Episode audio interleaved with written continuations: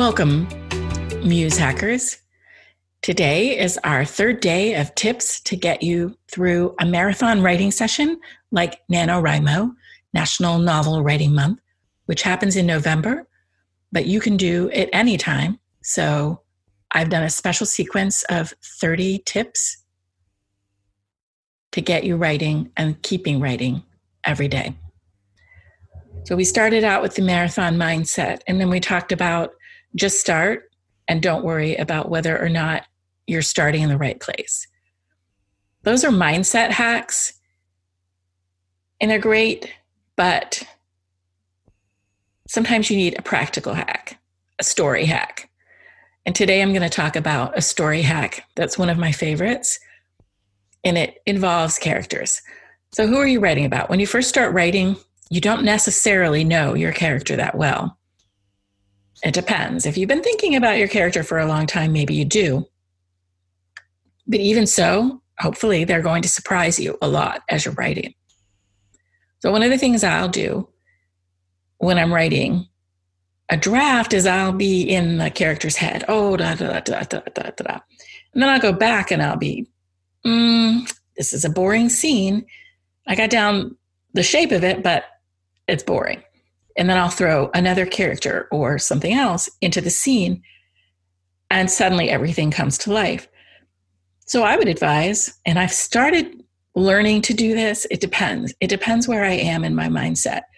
But if you're stuck and you're like, I don't know what my character is going to do, throw them in a scene and see what happens.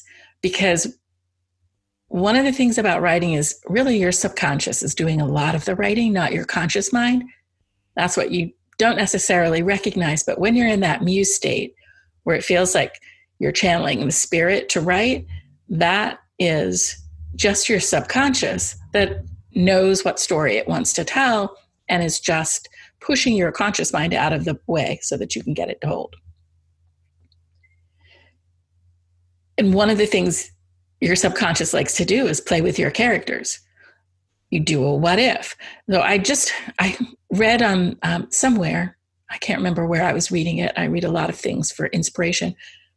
Throw your character a party. Now that's probably not something I would do because I don't like parties, but you know, as I, I have to admit, when I do some of my YAs, I was like, all right, what are the kinds of things kids are afraid of in school? And one of the things they're afraid of is dances and you know big gatherings at school because then there's more kids and more dynamics and anything can happen. So that is a possibility. But the other thing is to throw them into a connection not necessarily even a confrontation with another character. So for example say your character really hates making a phone call. Great. Wonderful. Now they need to make a phone call. The stakes are high, both for what they could get and for what they could lose. Now, you need to get them to make the phone call and you need to have some fun with it. So, even when they're ready or they think they're ready to make a phone call, something happens to mess them up. Maybe somebody comes into the room that they don't want to overhear their phone call. Have fun with it. It may be a scene that ends up in your book, it may be a scene that informs your book, but it definitely will be a lot more fun to write, and it will definitely be a way to get to know your character. There's some people who advocate really doing character sheets and knowing a lot about your characters before you get started. And I can see the value in that. And if you're that kind of person and you want to do a spreadsheet, you can do some of that in your mind and just write down the facts. But what I find is I get bored with those. Like I'll do some and I'll find some interesting things out. You know, it's like, so, you know, some of the character sheets will ask you what the character's relationship is like with the parent. And that's really interesting because you don't always think about it. And especially if, you know, your character is an adult and the parents are off the page, but it actually informs how they deal with people. So, say, for example, a character is going to be very different if they came come from an academic scientific background than if they come from the planet Nemoth, where you know it's a three parent system and the gender is very fluid. Gonna, they're just going to be different characters. They're going to have different concerns. So that's something you want to know. So go ahead and play with that in the way that works best for you. If you're a very structured mind, do the structured way. And as soon as you get bored with it and decide you want to write it, you know, figure it out in a scene, do that.